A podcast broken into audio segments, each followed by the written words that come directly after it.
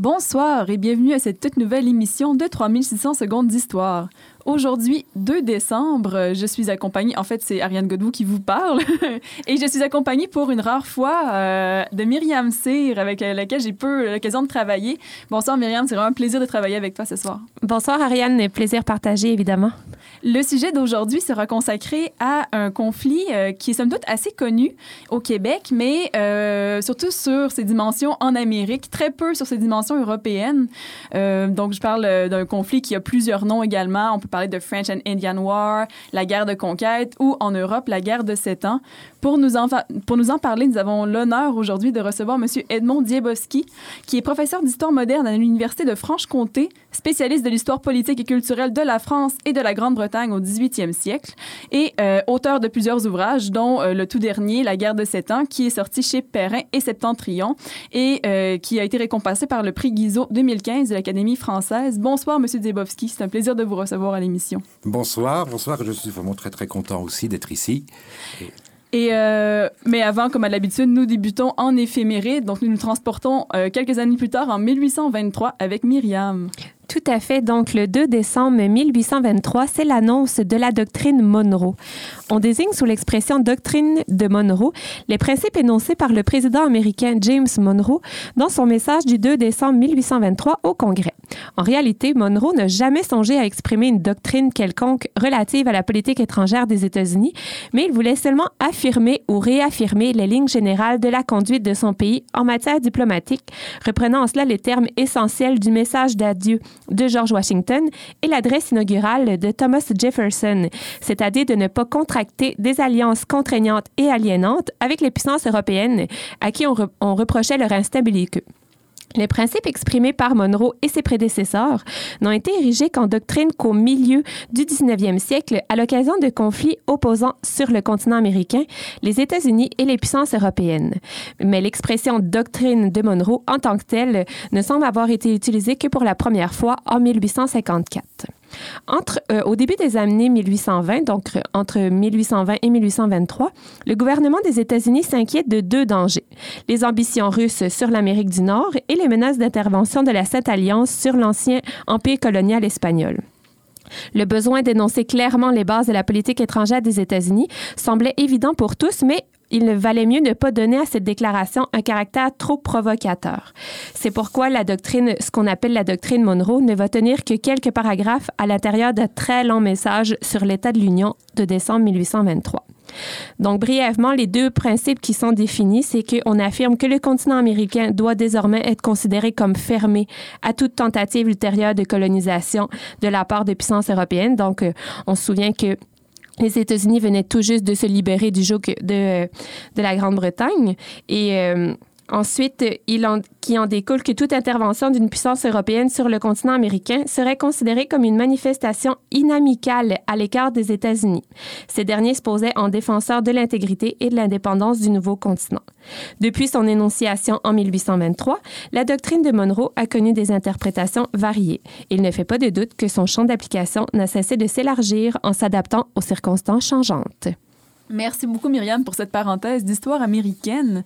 Euh, pour nous mettre dans le bain aujourd'hui, on commence par un extrait, non pas musical, mais euh, l'extrait d'une mini-série québécoise assez connue, intitulée Marguerite Volant. Donc, une série qui a été créée par Jacques Jacob et Monique Messier, réalisée par Charles Bigamé et diffusée à la télévision de Radio-Canada en mille neuf cent quatre-vingt-seize. L'extrait que vous allez écouter, euh, en fait, c'est l'annonce du Traité de Paris euh, au Canada en dix-sept cent soixante-trois.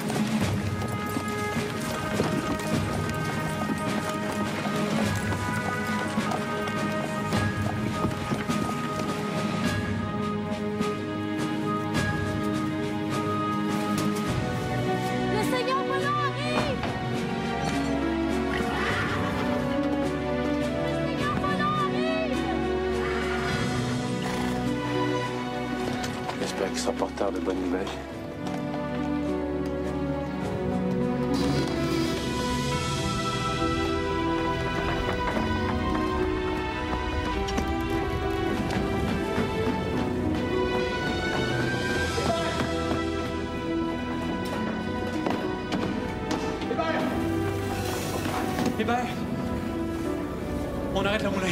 Le Seigneur Roland arrive.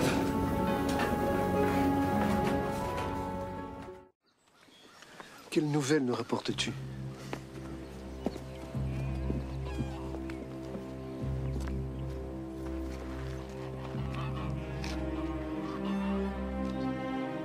Mes amis, la Nouvelle-France a été cédée à l'Angleterre par traité. Qu'est-ce que c'est? Traité de Paris. Nous sommes maintenant une colonie anglaise.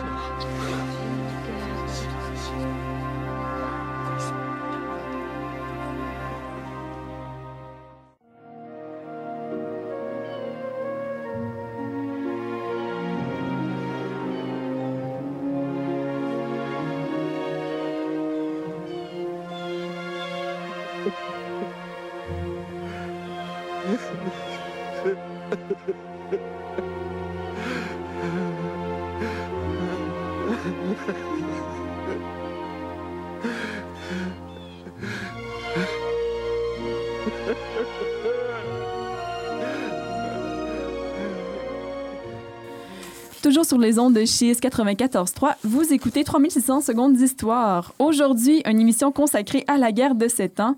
Pour l'occasion, nous recevons M. Edmond Dziembowski. Euh, bonsoir, M. Dziembowski. Bonsoir. Donc, euh, la première question qu'on a l'habitude de poser à nos invités, euh, c'est d'abord, qu'est-ce qui vous a poussé à vous intéresser à un sujet comme la guerre de sept ans? Ah, c'est une longue histoire parce que c'est quelque chose maintenant qui a... presque vingt-cinq ans, euh, lorsque j'ai entamé ma thèse, c'était déjà, une, c'était déjà un travail qui avait en toile de fond la guerre de sept ans, puisque à l'origine de ma thèse, eh bien, il était question de, d'étudier les réactions en France face à la montée de la puissance anglaise pendant la guerre de sept ans. Et de là, ma thèse a pris euh, une tournure, je dirais pas inattendue, mais enfin, il y a quelque chose qui a vraiment pris une, un poids vraiment très très important dans ma thèse. Ça a été euh, la poussée patriotique qui s'est développée en France, enfin, qui, a, qui a vraiment marqué les dernières années de la guerre de sept ans en France et euh, qui a été vraiment le, le point essentiel que je voulais euh, de développer euh, dans ma thèse. Je, peut-être d'ailleurs on, on aura l'occasion d'en, d'en reparler tout à l'heure. Et de là... Euh, Une fois, euh, une fois avoir fini ma thèse, il y avait vraiment quelque chose qui, qui m'intéressait beaucoup.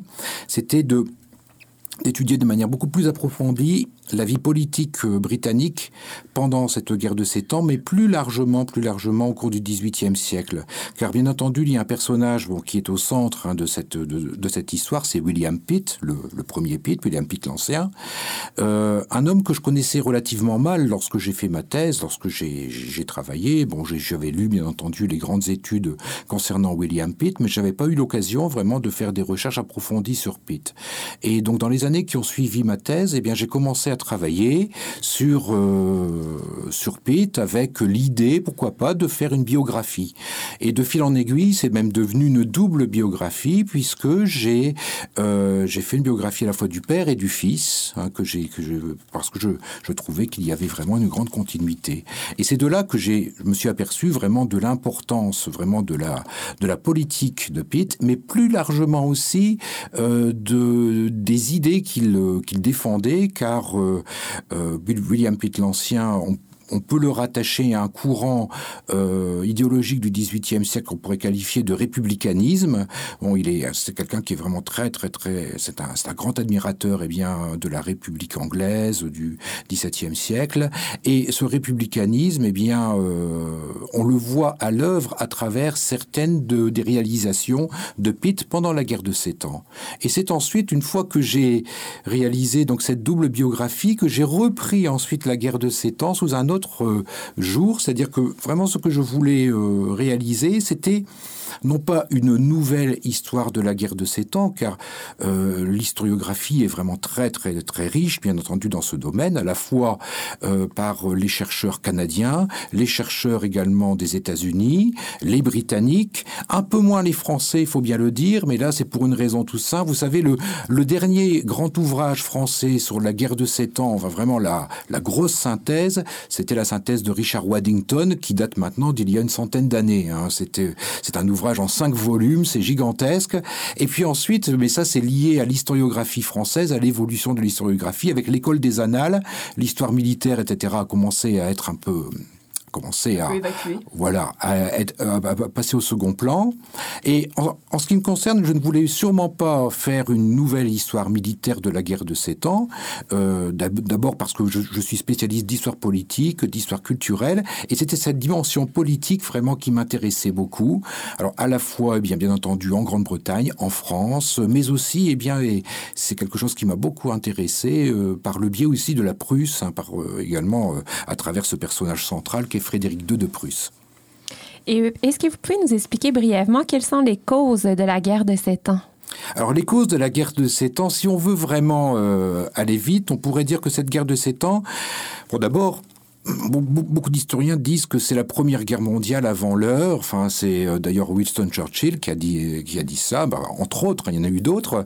Euh, tout simplement parce que euh, dans l'histoire des conflits euh, du dix-huitième siècle, et même de l'époque moderne, c'est un conflit qui tout de même a une profonde originalité déjà, parce que c'est un conflit dont l'origine n'est pas européenne, elle est extra-européenne. Bon, le, l'origine du conflit, euh, là je vous parle pas ici de l'Inde parce que c'est un petit peu, c'est, c'est, c'est, c'est encore autre chose, mais l'origine vraiment du conflit, c'est l'Amérique du Nord, c'est l'affrontement entre deux puissances coloniales rivales, d'une part la France, bien entendu, et d'autre part la Grande-Bretagne, à un moment où ces tensions commencent à s'exacerber autour, on pourrait dire, de la région de l'Ohio, où les deux... Les deux puissances, eh bien, sont, euh, euh, se disputent des territoires. Et c'est en mille sept cent cinquante-quatre qu'a lieu, enfin, qu'ont lieu plutôt, parce qu'il y a eu plusieurs euh, accrochages, mais en tout cas, l'accrochage le, le plus important, c'est ce qu'on appelait l'affaire Jumonville, lorsque, eh bien, le capitaine de Jumonville, euh, dans des circonstances d'ailleurs qui n'ont jamais été vraiment bien, bien, bien élucidées, mais euh, il est, il est mort, donc tué. Alors, a-t-il été assassiné par les Indiens aux ordres de d'un jeune homme qui s'appelait George Washington, euh, qui commandait les troupes virginiennes, euh, sans doute, hein, sans doute. Et euh, de là, eh bien, on peut dire que, comment cette escalade, car forcément les Français d'un côté et les Britanniques de l'autre, eh bien, commencent à envoyer des renforts en Amérique du Nord, et de là commence l'escalade qui mène d'abord à un conflit qui est localisé uniquement en Amérique du Nord. Bon, même si, même si, je dis bien, au même moment déjà, il y a aussi des tensions en Inde, car les deux compagnies rivales, la compagnie euh, des Indes orientales françaises et britanniques, eh bien, sont en rivalité euh, en Asie. Mais la, le, la cause vraiment essentielle de la guerre de Sept Ans, c'est pas l'Inde, bien entendu, c'est l'Amérique du Nord. Et ce n'est qu'en mille sept cent cinquante-six, eh bien, que cette guerre se propage en Europe, mais là pour des causes euh, bon, qui sont tout à fait différentes. Et justement, est-ce que vous pourriez nous dire pourquoi ce conflit s'est propagé en Europe? Alors, au départ, alors c'est tout à fait paradoxal. C'est que lorsque la guerre commence à se développer en Amérique du Nord, à partir de mille sept cent cinquante-cinq, notamment lorsque les Anglais euh, tentent de s'emparer des vaisseaux français qui convoient, eh bien, des renforts, euh, et qu'ils échouent d'ailleurs, puisqu'il n'y a que deux vaisseaux, eh bien, qui sont pris par la flotte britannique. Euh, Le roi d'Angleterre commence à avoir très très peur, parce que il, ce roi, il faut toujours rappeler que le roi de Grande-Bretagne au dix-huitième siècle est un prince allemand. Il est électeur de Hanovre. Georges deux ? Georges deux. Il s'agit de Georges deux, électeur de Hanovre, et de ce fait, eh bien, euh, bon, c'est le deuxième souverain de la dynastie de Hanovre. Ces rois de la dynastie de Hanovre, qui sont sur le trône depuis mille sept cent quatorze, euh, se considèrent, enfin, du moins, se sentent plus allemands finalement que britanniques. Ils sont nés en Allemagne, et ils sont toujours, ils règnent à la fois sur la Grande-Bretagne et sur et sur le Hanovre. Et Georges deux s'efforce, eh bien, d'avoir, euh, euh, de sécuriser le Hanovre, car il craint vraiment pour son électorat. Bon, c'est tout à fait logique. Euh, le roi d'Angleterre se dit que les Français, euh, eh bien, pourquoi pas, pour essayer d'être en position de force dans les futures négociations, les Français pourraient très bien dé- déclencher une offensive contre le Hanovre. Or, les Français, à l'époque, ont un, un allié en Allemagne, qui est le roi de Prusse, Frédéric deux de Prusse. Bon, qui dispose d'une armée extrêmement importante, très bien entraînée, et il, il, il est certain que si jamais une opération militaire était menée par la Prusse, le Hanovre, eh bien, serait, euh, serait envahi en, en quelques jours. Donc, que se passe-t-il ? L'Angleterre cherche absolument à trouver des alliés en, euh, en Europe pour éviter cela. Et notamment, l'Angleterre fait de plus en plus des avances au roi de Prusse pour obtenir du roi de Prusse la neutralité. Et c'est ce qui se produit en réalité. Euh, la diplomatie britannique y arrive, puisque au cours de l'hiver dix-sept cent cinquante-six, eh bien, le roi de Prusse accepte de signer, c'est au mois de janvier cinquante-six, il accepte de signer une convention de neutralité avec l'Angleterre. Donc là, Georges deux respire et dit « ça y est, j'aurai pas de guerre ». Mais, mais au même moment, la France est en négociation avec...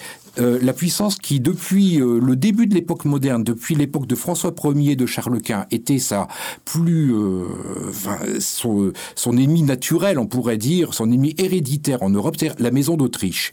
Marie-Thérèse d'Autriche, hein, qui règne sur l'Autriche, eh bien, euh, souhaite se rapprocher de la France, car elle aussi, pour une raison très simple, c'est que elle entend, eh bien, mener. Enfin, Dans son, dans son objectif, ce serait de mener une guerre de revanche sur la Prusse, car la Prusse, au cours de la guerre précédente, la guerre de, la su- de succession d'Autriche, s'est emparée de la Silésie. Et Marie-Thérèse d'Autriche n'a jamais, n'a jamais accepté cela. Donc elle, elle, elle estime que le seul moyen pour y parvenir, pour récupérer la Silésie, ce serait de parvenir eh bien, à sceller une alliance avec la France. Du côté de la France, eh bien, cette diplomatie qui est menée, ce n'est pas du tout pour la guerre. Louis quinze, ce qu'il souhaiterait, c'est de sécuriser l'Europe et d'avoir, d'être tranquille pour combattre les Anglais en Amérique. Et on en arrive à une situation vraiment paradoxale. C'est qu'au premier mai dix-sept cent cinquante-six, cette alliance entre la France et la Maison d'Autriche est scellée. C'est d'abord une alliance défensive, mais il n'empêche que le roi de France, déjà le premier mai cinquante-six, s'engage, si jamais il y avait une guerre, à aider la Maison d'Autriche. Mais Louis quinze n'y croit pas. Il, il, ne son, il ne pense pas qu'il va y avoir une guerre qui va se, de, se déclencher en Europe. Or, or eh bien, quelques semaines plus tard, à la fin du mois d'août dix-sept cent cinquante-six, eh bien, c'est le roi de Prusse qui prend les devants.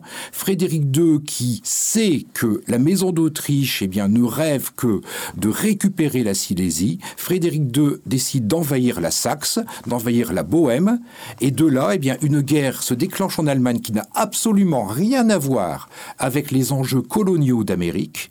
Et cette guerre, eh bien, est appelée à détourner progressivement la France, enfin Louis quinze et ses ministres, du théâtre d'opération euh, d'Amérique du Nord. Et désormais, eh bien, une guerre très très importante est en train de prendre forme en Allemagne. Dès le, le printemps dix-sept cent cinquante-sept, la France intervient en Allemagne et une armée considérable de plus de cent mille hommes qui intervient en Allemagne. La France, en plus, qui est en position de force au début du conflit, même si on ne s'y attendait pas a priori, euh, comment est-ce que les enjeux ont évolué pendant la guerre de Sept Ans? Alors, en effet, vous avez raison de dire que la France est en position de force au début du conflit. Euh, en dix-sept cent cinquante-cinq, eh bien, en Amérique du Nord, les Français remportent une, une grande victoire contre les troupes fraîchement arrivées, les troupes britanniques fraîchement arrivées en, en Amérique. Hein, c'est la défaite du général Braddock. Euh, Au, en dix-sept cent cinquante-six, une deuxième grande victoire eh bien, est remportée par les Français, désormais en Méditerranée. Les Français s'emparent au mois de juin dix-sept cent cinquante-six de l'île de Minorque, qui avait été acquise par les, les Britanniques euh, au début du dix-huitième siècle. C'est, c'est un véritable camouflet pour la Grande-Bretagne. Et là, nous nous trouvons justement au tournant de ce conflit. Nous sommes au mois de juin cinquante-six. Depuis euh, quelques semaines, le traité avec la Maison d'Autriche a été signé, ce qu'on appelle ce renversement des alliances, et on est dans une situation tout à fait transitoire. Les victoires continuent, mais euh, un an plus tard, eh bien, le retournement va s'opérer. Les victoires continuent encore en Amérique du Nord, c'est la prise d'Oswego par exemple, eh bien, hein, par Montcalm, qui montre bien que la progression française est toujours là, que les Français tiennent bon en, en Amérique du Nord grâce notamment, bien entendu, aux Amérindiens qui sont euh, également là pour, les, pour euh, épauler euh, les troupes françaises.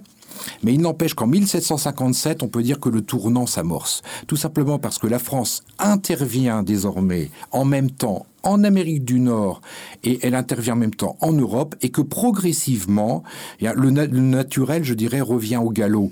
La France a toujours été essentiellement une puissance militaire continentale. Elle n'a jamais pu rivaliser euh, du point de vue maritime avec la Grande-Bretagne.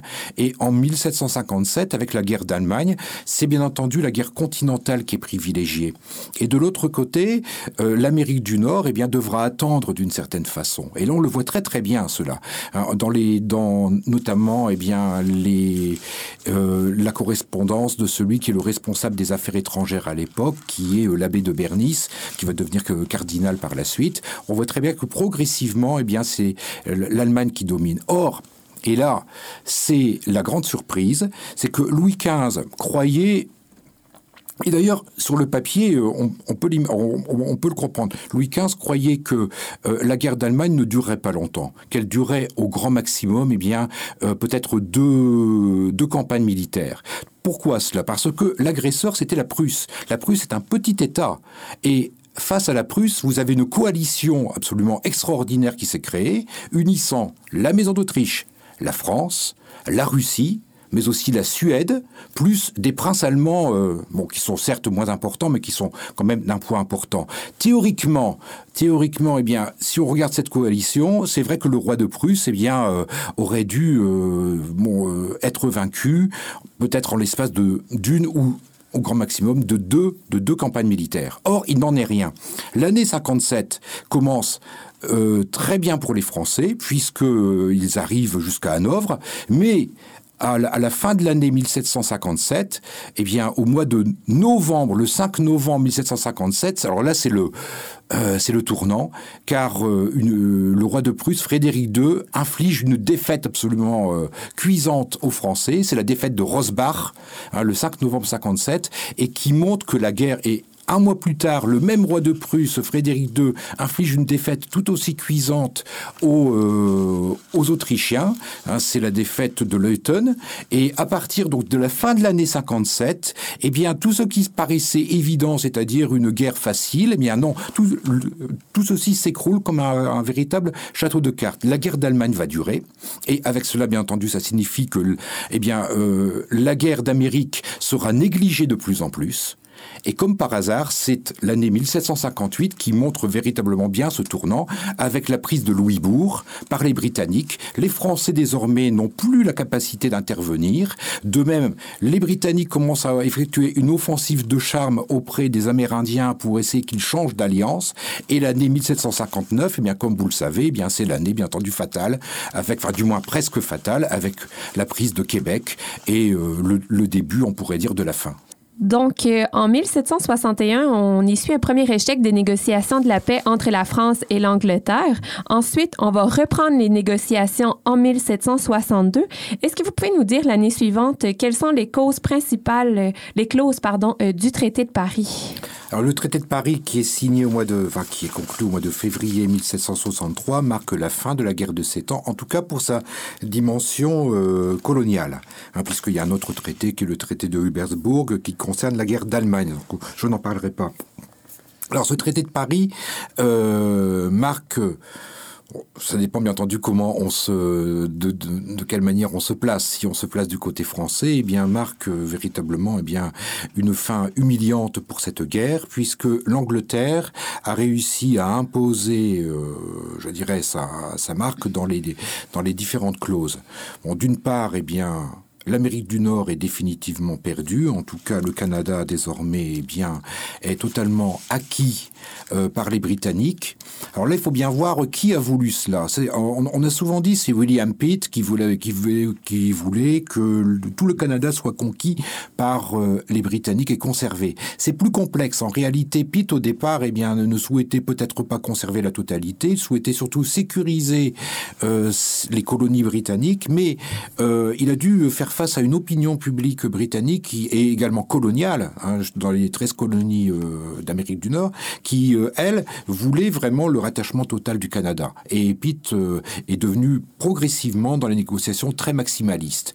Alors, euh, il a quitté, Pitt a quitté le pouvoir en, en octobre dix-sept cent soixante et un, euh, après les premières négociations qui ont échoué, mais il n'empêche que ceux qui, euh, la nouvelle équipe qui a, qui a procédé aux négociations avec la France et qui a abouti au Traité de Paris, d'une manière générale, eh bien, euh, a suivi les recommandations de, de Pitt et du moins s'est aligné également sur l'opinion.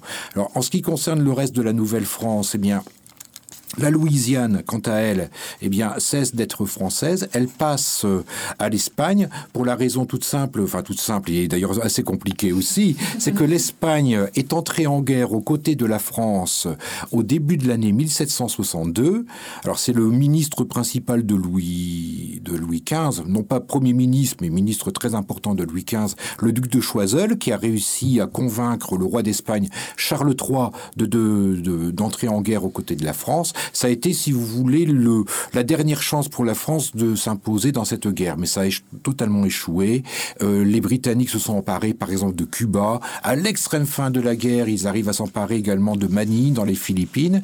Et donc, euh, en guise de compensation pour, euh, eh bien, euh, je dirais, les pertes de la... de l'Espagne, puisque l'Espagne doit céder la Floride aux Anglais, eh bien la France a décidé, eh bien de, bon, si vous voulez, c'est un cadeau en quelque sorte de Louis quinze, eh bien de confier la Louisiane euh, à l'Espagne. Donc on peut dire, eh bien que la présence française en Amérique du Nord, eh bien désormais appartient au passé, hein, en dix-sept cent soixante-trois. Le deuxième point important également du point de vue colonial, eh bien c'est également toute la progression qui avait été très très importante en Inde dans les années qui précèdent la guerre de Sept Ans, puisque Euh, lorsque le Duplex était gouverneur général de l'Inde, les Français avaient euh, eh bien, acquis de nombreux territoires en Inde. Eh bien, euh, à l'issue de la guerre de Sept Ans, eh bien, la situation désormais, euh, la, la présence française s'est réduite à, euh, comme euh, une peau de chagrin, puisque la présence française eh bien, ne concerne plus que cinq comptoirs. Et désormais, c'est le début eh bien, euh, de ce que euh, va devenir l'Angleterre au dix-neuvième siècle, c'est-à-dire c'est le début eh bien, d'une grande puissance britannique en Inde. Donc si on fait le bilan du côté de la Grande-Bretagne, bien entendu, la Grande-Bretagne sort, bon, je dirais très très très renforcée, enfin du moins très renforcée en apparence hein, au, au sortir de cette guerre de Sept Ans. Bon, puisque désormais les colonies d'Amérique du Nord sont en sécurité, elles, ne, ne, elles n'ont plus à craindre de la menace française. Et de l'autre côté, les Britanniques ne s'en rendent pas beaucoup compte d'ailleurs à l'époque, en dix-sept cent soixante-trois.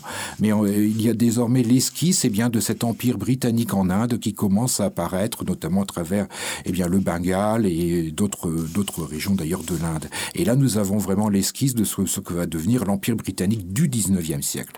Alors quand je dis euh, euh, en apparence, je dis en apparence la Grande-Bretagne sort, euh, sort vraiment très renforcée, eh bien en apparence, car, car Choiseul l'a dit euh, sous forme de boutade, mais il a dit, eh bien, euh, oui, euh, les Anglais, eh bien, euh, enfin, j'ai joué, un, j'ai, j'ai joué un bon tour aux Anglais euh, en leur cédant le Canada.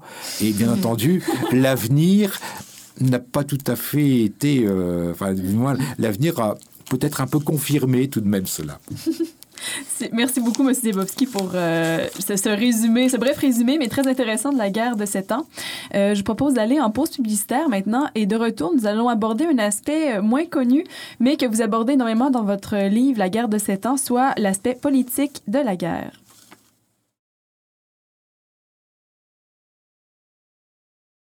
Vous écoutez trois mille six cents secondes d'histoire sur les ondes de C H Y Z quatre-vingt-quatorze point trois. Aujourd'hui, deux décembre, nous avons une émission spéciale consacrée à la guerre de Sept Ans. Pour l'occasion, nous avons le plaisir de recevoir M. Edmond Dziembowski.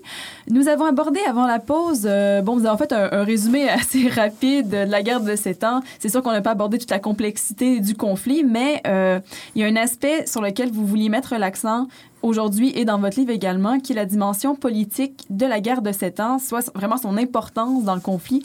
Mais qu'est-ce que vous entendez par dimension politique? Beaucoup de choses. Ce que j'entends par dimension politique euh, de cette guerre de Sept Ans, euh, c'est... Euh... d'une part, euh, les mutations que cette guerre a occasionnées dans euh, la culture politique des, des puissances belligérantes. Et je pense euh, tout particulièrement à trois puissances, enfin du moins ou deux et demi, si on pourrait dire d'une certaine façon, c'est-à-dire d'une part la France, d'autre part la Grande-Bretagne, et quand je dis deux et demi également parce que c'est pas tout à fait la même chose, eh bien la culture politique euh, des treize colonies américaines, qui euh, en est sortie vraiment considérablement transformée. Et euh, lorsque je parle également de la dimension politique, cette dimension politique euh, euh, va de pair avec euh, cette question qui me semble vraiment centrale, qui est celle de la maîtrise de l'espace public, sur laquelle, sur laquelle je pense qu'on va euh, également euh, nous, nous intéresser tout à l'heure. Euh, donc il y a tout cet aspect, je dirais... Euh, de, on pourrait dire, bon, toute la question de la presse, de la propagande, qui est vraiment très, très importante. Et cette dimension politique n'a pas été abordée beaucoup par les historiens traditionnels de la guerre de Sept Ans. Euh, de, comme je l'ai dit tout à l'heure, bon, pour, le, pour la France, si on lit par exemple la, la grande somme de Richard Waddington, qui est excellente dans le domaine notamment de la guerre d'Allemagne, hein, où vous avez la description précise de toutes les batailles, euh, Waddington ne s'intéresse quasiment pas, je dirais, eh bien, aux retombées politiques de cette guerre, pour la raison très simple, c'est qu'il faisait une histoire diplomatique et euh, une, une histoire militaire. Et comme cette, euh, ce conflit ensuite n'a pas beaucoup intéressé les historiens au cours du vingtième siècle, euh, il est évident eh bien, que c'est, c'est un aspect qui n'a pas été, c'est un aspect qui n'a pas été euh, beaucoup, beaucoup abordé. Et je l'ai rencontré pour la première fois, euh, cet aspect, eh bien, tout simplement lorsque j'ai entamé ma thèse sur euh, ce qui, au départ, était quand même assez lointain, hein, puisque je travaillais au départ sur, plutôt, les réactions françaises face à la montée de la puissance anglaise. C'était une analyse euh, de cette montée de la puissance anglaise, des représentations françaises de cette montée de la puissance anglaise. Et de fil en aiguille, je me suis rendu compte eh bien, que le problème central derrière tout cela, eh bien, c'était, pour la France en tout cas, eh bien, c'était cette, euh, je dirais, cette cristallisation d'un patriotisme de, d'un type nouveau euh, que j'ai rencontré pendant cette guerre. Est-ce que la politique euh, intérieure de chaque pays en guerre a le même poids dans les affaires euh, diplomatiques des puissances? Ah non, pas du tout. Ce n'est pas du tout... Enfin, euh, disons, il y a des cas de figure euh, qui sont euh, très différents. Bon, d'abord, il faut tenir compte, bien entendu, des différents régimes politiques de l'Europe en guerre. Et il est certain, eh bien, que si on prend le cas de la Grande-Bretagne, euh, la politique de la Grande-Bretagne ne peut se comparer avec celle de la France. Bon, d'une part, parce que en France, nous avons une monarchie absolue. Je dis bien en théorie, en théorie, Louis quinze est le seul maître à bord. C'est plus complexe, bien entendu, mais en théorie, il est le seul maître à bord. Mais en théorie, il n'y a pas d'opposition. Je dis bien encore en théorie. Il y en a une en réalité, car Louis quinze, au même moment, doit faire face à l'opposition de ses parlements qui euh, refusent souvent d'enregistrer ses édits, et notamment eh bien, euh, les augmentations d'impôts. Mais on ne peut pas comparer, euh, je dirais, la vie politique française de cette époque, de la vie politique britannique qui est beaucoup plus, je dirais, tourmentée et beaucoup plus houleuse. Un exemple parmi beaucoup. Le, au, au, au début de la guerre de Sept Ans, eh bien, l'Angleterre vit des moments extrêmement difficiles. Euh, vous savez, c'est le, cette première partie de la guerre de Sept Ans au cours de laquelle la Grande-Bretagne subit défaite sur défaite. Et notamment à la, après la prise de Minorque, donc on est euh, en, en, en juin dix-sept cent cinquante-six, eh bien, la Grande-Bretagne connaît euh, des moments extrêmement difficiles car la population britannique, les Britanniques, eh bien, euh, ne... Enfin, sont absolument scandalisés d'apprendre cette défaite. Or, il faut bien voir que euh, en Grande-Bretagne, eh bien, la vie politique euh, se joue, je dirais, euh, entre différentes sphères. Vous avez d'abord la sphère du pouvoir, bon, avec le ministère, avec le roi, bien entendu, les ministres et bien entendu le Parlement. Mais le Parlement, ce n'est pas tout. Vous avez également, eh bien, ensuite, eh bien, la sphère extra-parlementaire qu'a, pendant tout le dix-huitième siècle, dès qu'il y a un mécontentement, ce mécontentement peut commencer à devenir vraiment très, très, très... prendre vraiment beaucoup d'ampleur. Ça peut être pour des mesures fiscales, c'est arrivé très, très souvent, mais... également, la politique étrangère, eh bien, met souvent la population anglaise dans la rue. Et c'est ce qui arrive euh, en, pendant l'été dix-sept cent cinquante-six, euh, où vous avez des manifestations manifestations extrêmement violentes qui éclatent en Angleterre, où vous avez des pamphlets qui sont d'une vraiment extrêmement euh, virulents également à l'égard à la fois du ministère et à l'égard du roi. Et c'est à l'issue de ces, je dirais, de ce, cet été dix-sept cent cinquante-six où le ministère en, euh, britannique se sent menacé, eh bien que le premier ministre démissionne, le duc de Newcastle décide de, de démissionner, alors que en théorie il avait tout, toutes les cartes en main pour rester au pouvoir. Le roi le soutient. Le Parlement continue de le soutenir, mais il se sent menacé par la protestation populaire. Et c'est alors que Georges deux est obligé de prendre comme, je dirais pas Premier ministre, mais comme ministre important de son ministère, William Pitt, un homme qu'il déteste, car William Pitt, quelques années plus tôt, avait insulté, euh, je dirais pas directement Georges deux, mais son électorat. Il avait dit que la Grande-Bretagne mène une politique qui est euh, euh, trop favorable à l'électorat de Hanovre, et Et euh, Pitt avait d'ailleurs précisé euh, un misérable électorat, ce qui avait, vous imaginez, hein, fait beaucoup, beaucoup, euh, très, très plaisir à Georges deux. C'est le moins que l'on puisse dire. Et c'est là où on voit, vous voyez, ce poids de, de l'expression extra-parlementaire sur la vie politique britannique et donc le poids des événements de la guerre sur la vie politique britannique. Et certains observateurs sont allés jusqu'à dire que l'Angleterre a peut-être frôlé une révolution euh, au cours de, de cette année dix-sept cent cinquante-six. En tout cas, les contemporains, beaucoup de Français qui regardaient ça en se frottant les mains, en disant « les Anglais sont dans une situation extrêmement euh, euh, délicate », disaient « ça y est, peut-être que la troisième révolution anglaise aura lieu ». Elle n'a pas eu lieu, bien entendu, mais elle aurait pu, pourquoi pas, eh bien, euh, éclater. Mais ça illustre euh, merveilleusement bien le poids de l'opinion publique anglaise sur les décisions, même dans une monarchie parlementaire. Euh, et un autre aspect important quand on parle de politique, c'est le patriotisme, la question d'honneur national. En quoi ça a influencé le cours de la guerre de Sept Ans aussi? Alors, cette question du patriotisme est double d'une certaine façon. Il y a le patriotisme britannique et il y a le patriotisme français. Alors, je vais commencer par le patriotisme britannique, car... Euh, Cette ex- euh, l'expression patriot, patriotisme, euh, ce sont des, des mots que l'on retrouve régulièrement dans le vocabulaire politique britannique au XVIIIe siècle. Tout simplement parce que, à partir des années dix-sept cent vingt à dix-sept cent trente, en Grande-Bretagne s'est formé un groupe politique qu'on appelle les patriotes. Ce sont, dans, dans les patriotes, on retrouve Euh, le parti politique qui est dans l'opposition à l'époque, les Tories, mais on trouve également des Whigs, par exemple William Pitt qui en fait partie, et il s'agit d'une espèce d'union euh, de ces de ces hommes politiques visant à régénérer l'Angleterre. Ils estiment que l'Angleterre est victime eh bien d'une corruption de plus en plus croissante dans le domaine politique, et il s'agit eh bien de régénérer l'Angleterre euh, en revenant aux bases de la Constitution britannique, euh, notamment eh bien en éliminant toutes les sources de corruption et en menant une politique étrangère euh, qui serait conforme aux intérêts britanniques. Donc, une politique étrangère qui élimine totalement les, l'Allemagne, mais qui se concentre sur l'océan et se concentre dans les colonies.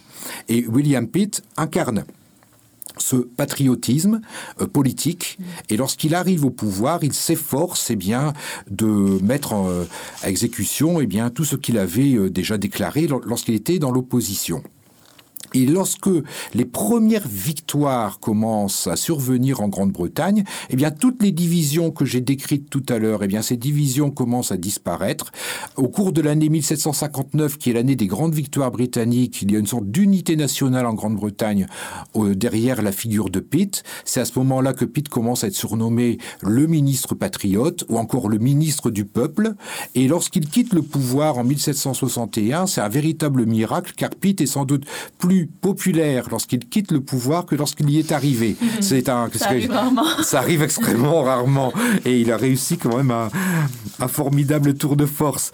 Et ce patriotisme britannique, progressivement également, commence à séduire, du moins à intriguer également les, les Français. Parce que, à mesure que, là, on est maintenant du côté français, que les défaites commencent à s'accumuler du côté français, eh bien... Euh, on, les Français se posent la question de ces défaites. Et il y a une des raisons qui est souvent invoquée, c'est que, eh bien, euh, il y aurait eu une désunion nationale en France, il y aurait eu des divisions qui seraient apparues, et ce qui est vrai d'ailleurs, hein, parce que Louis quinze également est très critiqué à partir du moment où les défaites commencent à s'accumuler. Et euh, il y a vraiment une, une perte du prestige de la monarchie, d'ailleurs, qui est quelque chose de très très important, en mon sens, pour euh, l'avenir, bien entendu, de la France. Mais euh, il y a donc ces réflexions sur le, les causes des, des défaites françaises et comment y remédier. Et de plus en plus, eh bien, des écrivains commencent à mettre en exergue eh bien, le patriotisme britannique et surtout, eh bien, ils, ils estiment eh bien, que la France devrait s'inspirer de ce, ce qu'on appelle ce patriotisme britannique. Et euh, euh, parmi... Euh, Euh, ce que l'on voit apparaître, euh, et là, et là c'est, c'est, c'est un phénomène qui précède d'ailleurs hein, ce que je vais vous dire, c'est que dès le début de la guerre de Sept Ans, on commence à voir apparaître en France eh bien, des réflexions sur l'idée de patrie. Et ces réflexions sont très intéressantes parce que, euh, not- notamment, vous avez un, un écrivain comme l'abbé Coyer, qui aujourd'hui est très très peu connu, mais qui à l'époque euh, avait euh, un poids non négligeable par, par par ses écrits. L'abbé Coyer, donc en mille sept cent cinquante-cinq. Donc là, on est vraiment à, au tout début de la guerre de Sept Ans, et même d'ailleurs, elle, est, elle n'est pas encore déclarée. Mais en, en mille sept cent cinquante-cinq, a fait paraître un petit livre euh, qui s'intitule « Dissertation sur euh, l'idée de patrie ». Et dans cette dissertation sur l'idée de patrie, eh bien, Coyer dit, voilà, le mot n'est quasiment plus employé en France. Le mot patrie, patriote, n'est plus employé. Donc il y a un déclin de l'idée de patrie, il y a un déclin de l'attachement à la patrie. Et comment faire pour y remédier? Et c'est là que ça devient intéressant. Il s'inspire beaucoup, et eh bien Coyer s'inspire beaucoup des républiques de l'Antiquité, comme il dit, donc que ce soit Rome, mais aussi eh bien les cités grecques. Et il estime eh bien qu'il faut insuffler un patriotisme d'un d'un genre nouveau. Et cette, ces réflexions ne sont pas uniques. Progressivement, et c'est ce que j'ai essayé de développer dans ma thèse, j'ai effectué une sorte de, de je dirais, de comptabilité du vocabulaire patriotique. Et c'est ce que, ce que l'on remarque. C'est vraiment très net. Des mots tels que patrie, patriote, a fortiori patriotisme qui est un néologisme. Il n'apparaît en France qu'en mille sept cent cinquante et un. Euh, compatriote, et cetera. Ce sont des termes qui sont extrêmement rares dans le vocabulaire et je, le, je, je, je l'ai constaté en comptabilisant les occurrences de ces mots dans les titres d'ouvrages. À partir de la guerre de Sept Ans, eh bien, il y a une montée en flèche de ces mots. Et notamment, ce qui est beaucoup prisé, c'est « citoyen ». Qui est désormais, euh, qui est presque synonyme de patriote. On est patriote, on est citoyen. C'est-à-dire que ça signifie quelque chose de très très important. On n'est pas patriote en tant que sujet, mais on est patriote désormais. Euh, euh, on, on est, on, euh, pardon, lorsqu'on est patriote, on n'est pas simplement sujet du roi, mais on se dévoue également pour la, la cause publique. On est citoyen. D'ailleurs, on va voir euh, après la pause comment, justement, sur quelle, sur quelle scène vont se manifester le patriotisme, l'opinion publique, entre autres euh, dans la presse.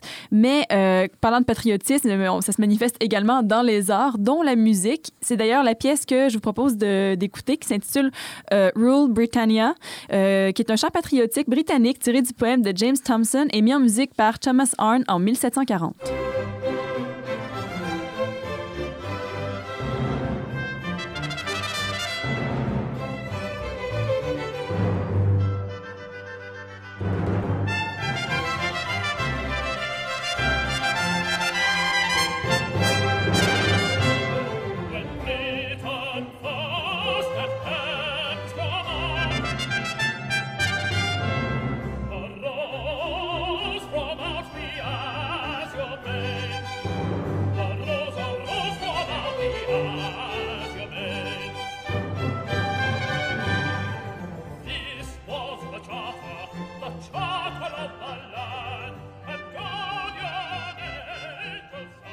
Toujours sur les ondes de C H Y Z quatre-vingt-quatorze point trois, vous écoutez trois mille six cents secondes d'histoire. Donc, nous continuons aujourd'hui notre émission sur la guerre de Sept Ans.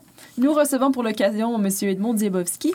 Et avant la, la pause musicale, nous parlions bon, du patriotisme, des différentes sphères dans lesquelles il va se manifester. Euh, parlant de patriotisme, il y a également le pouvoir qui va tenter de contrôler justement l'information qui va circuler dans, euh, ben, dans les différentes puissances, euh, entre autres des propagandes françaises, anglaises, prussiennes. Est-ce que Euh, ces tentatives de propagande-là sont semblables dans leur forme et dans leur contenu, ou sont-elles différentes? Non, elles sont différentes. Elles sont différentes d'abord pour une raison majeure, c'est que les trois pays euh, eh bien, possèdent des formes politiques différentes. Euh, vous avez d'une part un despote éclairé qui est Frédéric deux. Frédéric deux lui tient en main, vraiment d'une main de fer, sa, sa propagande. Il écrit d'ailleurs lui aussi, vous savez que c'était euh, ce roi philosophe qui euh, s'exprimait en, en français. Donc une partie des pamphlets qui sont diffusés pendant la guerre sont écrits par euh, Frédéric. Ils sont corrigés parfois par euh, certains Français qui travaillent pour lui, bien entendu, mais c'est lui qui les, qui les rédige. Alors pour aller très vite, euh, Frédéric deux s'efforce essentiellement d'abord, enfin au début de la guerre, de justifier euh, l'attaque qu'il a faite de la, de, de la Saxe, bon, qui était euh, en effet contraire à toutes les lois de guerre. Et il y parvient d'une manière assez euh, formidable, puisque lorsqu'on regarde l'effet de la propagande de Frédéric sur le, l'opinion française, eh bien, il arrive à retourner l'opinion en sa faveur. Au début, euh, lorsque les Français euh, euh, euh, ab- apprennent l'invasion de, le, de la Saxe, c'est le tollé contre Frédéric, mais au bout de quelques semaines, lorsque les pamphlets écrits par Frédéric commencent à se répandre, eh bien, euh, une opinion favorable à Frédéric commence à se développer, et un an plus tard, on parlera même, je cite, de prussiomanie, c'est le mot qui était employé mmh. à l'époque, c'est-à-dire que le, le roi de Prusse, qui est l'ennemi de la France, hein, puisque de, de, de, désormais, on se bat contre Frédéric en Allemagne, eh bien, le, le roi de Prusse euh, est, euh, est plus, largement plus populaire que Louis quinze. Alors du côté maintenant britannique, il y a aussi une propagande qui est effectuée, mais qui est plus difficile à cerner, je dirais, parce que là, nous nous trouvons dans un espace public beaucoup plus ouvert, où la presse, euh, vous avez une presse de, d'opposition, une presse gouvernementale, et ce que l'on peut dire, c'est que William Pitt s'appuie sur certains journaux, notamment, et notamment le, le, le, les journaux de... Enfin, un, un hebdomadaire qui est rédigé par son allié politique, qui est William Beckford, et qui s'intitule « Le Monitor », et ce... ce Cette euh, hebdomadaire s'efforce eh bien, de montrer, bien entendu, la, l'image la plus euh, positive qui soit euh, de l'action de Pitt. Ça a été très, très utile au début du ministère de Pitt, quand euh, les victoires n'étaient pas encore au rendez-vous. Il fallait absolument eh bien, justifier eh bien, euh, eh bien, euh, cette politique. Et enfin... J'en arrive à la France parce que c'est peut-être l'exemple le plus fascinant. Parce que euh, il y a une... Euh, je dirais, une campagne à la fois de, enfin, d'information, parce qu'il y a aussi un, un, un aspect, je dirais, purement informatif et de propagande qui est vraiment très, très importante. Enfin, une, une campagne qui est vraiment très importante et qui est menée dès le début du conflit. En dix-sept cent cinquante-cinq, il s'agit d'abord d'informer les Français euh, sur les enjeux du conflit. Parce qu'il faut bien voir que la France, enfin, les Français connaissent très, très mal le Canada. Euh, je veux dire, c'est que c'est presque une terre inconnue. Et, notre, et en dix-sept cent cinquante-cinq est lancé un, un périodique qui s'appelle L'Observateur hollandais, dont le rédacteur est un homme qui est au service du ministère, Jacob Nicolas Moreau. Et Moreau, euh, euh, dans les premiers numéros de, l'observ- de l'Observateur hollandais, nous décrit le Canada, sa population, euh, l'importance du Canada euh, dans l'économie, mais aussi dans la stratégie, et cetera. Et euh, il s'agit vraiment là d'une, d'une entreprise de, je dirais, presque pédagogique d'une certaine façon. Il s'agit vraiment d'expliquer aux Français euh, ce que, pourquoi, pourquoi il y a ce conflit. Et progressivement, eh bien, les choses évoluent, car euh, euh, bien entendu, le conflit, euh, le conflit, eh bien, euh, c'est, c'est enfin, d'abord euh, dur. Il s'étend également à l'Allemagne, et il faut donc. Euh, Si vous voulez persuader les Français, leur faire comprendre pourquoi eh bien, ce conflit a tendance à, à durer. Alors c'est là où on s'aperçoit d'une chose, c'est qu'en France, en théorie, comme je l'ai dit tout à l'heure, le roi de France a, je dirais, toute latitude d'action. En réalité, ce n'est pas le cas. Car euh, les critiques commencent à pleuvoir sur le pouvoir à partir de dix-sept cent cinquante-sept. Visiblement également, les Français eh bien, se méfient de plus en plus des gazettes officielles. Au début du conflit, l'Observateur hollandais se vendait très très bien, mais ensuite les ventes eh bien, sont en train de chuter. Ce qui montre bien, eh bien, c'est qu'il y a une méfiance à l'égard de la parole officielle. Et pour les, euh, les écrivains qui sont euh, aux ordres du ministère, il faut être crédible. Mais ça, ça devient très très difficile parce parce que forcément les, les Français se disent oui, bah, ce qui est écrit dans les journaux, est-ce que c'est la, c'est la vérité? Et donc on, on assiste d'ailleurs à des choses absolument extraordinaires. Par exemple, en mille sept cent soixante est publié un journal bilingue avec d'un côté les nouvelles anglaises et de l'autre les nouvelles traduites en français, et tout simplement eh bien pour pour euh, convaincre les Français que euh, la voix de Versailles, si vous voulez, eh bien, dit la vérité.